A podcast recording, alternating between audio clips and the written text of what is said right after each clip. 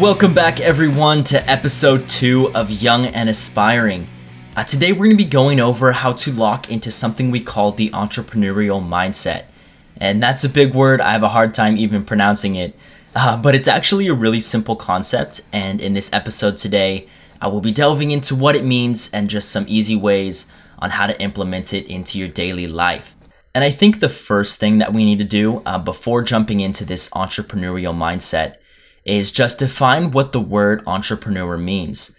And I know that's a big word, but it's a really simple concept behind it. And when you hear that word, for some people, it brings a positive image up, um, but for other people, it brings a really negative image and a scary big word. And I want to make sure that we can clearly define what that is. I don't want you to listen to this podcast and hear entrepreneurial mindset and think, oh, I don't want to be a business owner. This isn't for me.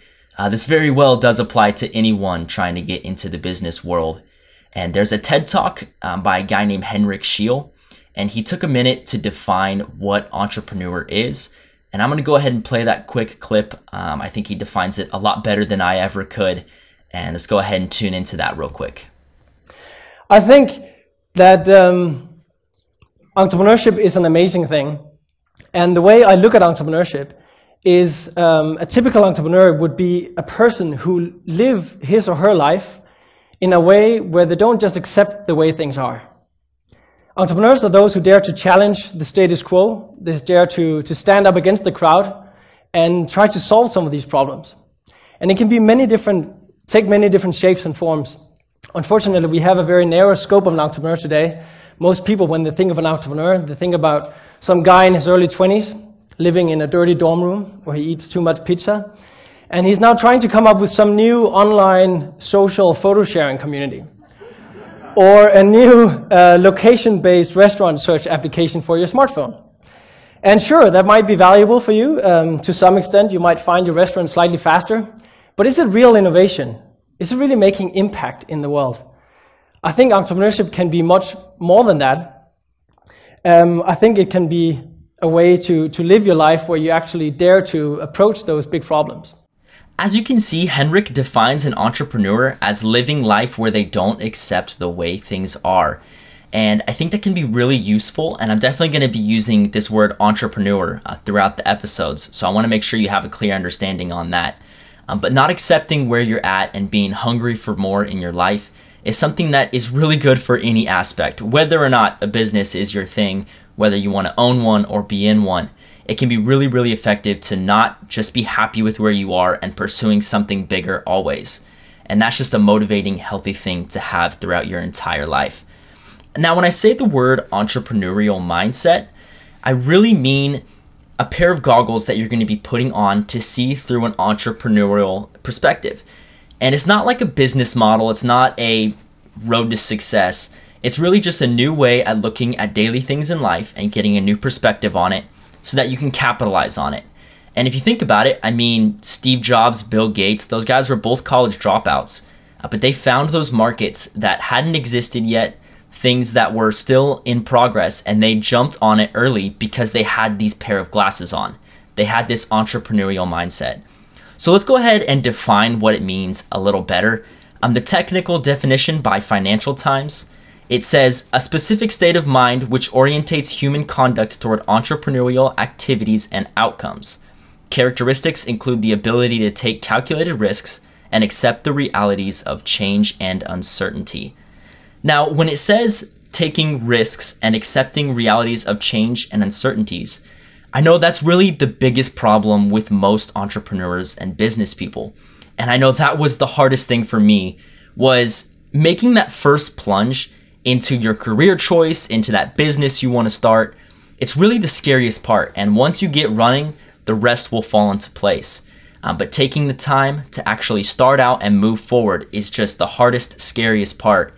I mean, I had questions in my head like, what if my product fails? What if the money that I put into this project never comes back and I just lose it instantly? Uh, what if I'm left with the feeling of failure and just want to give up on everything else I'm doing? And that's really questions that I had asked myself every day. Um, but taking that first plunge is really the biggest part of your career and anything in life is taking that one big step. Um, but believe it or not, you're actually already using this mindset now. the fact that you sought out this podcast and are listening to it and taking the time out of your day means that you're taking a calculated risk in hope that it will help you accept the realities of change and uncertainty.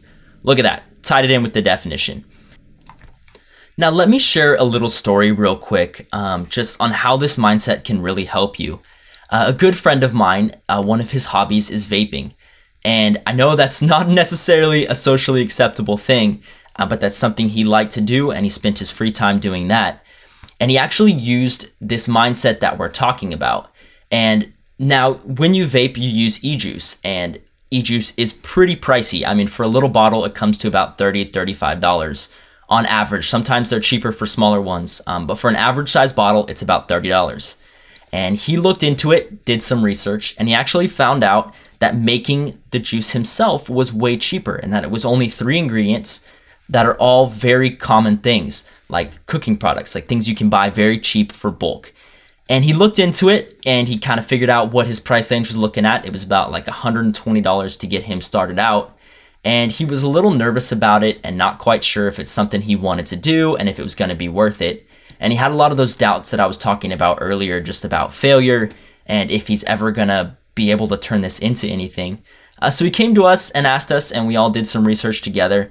And we told him, hey, try it. Like, even if you don't, even if this doesn't work out, it's going to be a really good experience. And you have to take that first plunge because if you don't, you're never going to find it. So he did. He bought the gloves, the bottles, the ingredients, he got everything together.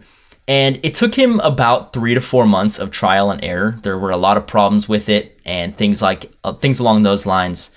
Um, but he ended up figuring it out and he got it done. And now, I mean, it's not like he quit his day job and he's just selling vape juice all day, but it's definitely a little side income that comes in throughout the weeks. And I know, especially as a college student myself, anything helps. Even a couple hundred dollars extra a month can mean the world. And that's just a huge thing. And without these goggles, this entrepreneurial mindset, he would have never found this business opportunity. And everyone, not I shouldn't say everyone, but most people vaping never even thought about making it themselves and turning it into something that they can sell and that they can use. And that's why this mindset is so, so important to use throughout your life. And I really encourage you to just look at daily things in life and think about where they came from, how they got there, and a way that you can be involved in selling or be a part of it. And those niche markets is really the place to be. And that's where a lot of famous people have found their wealth and success.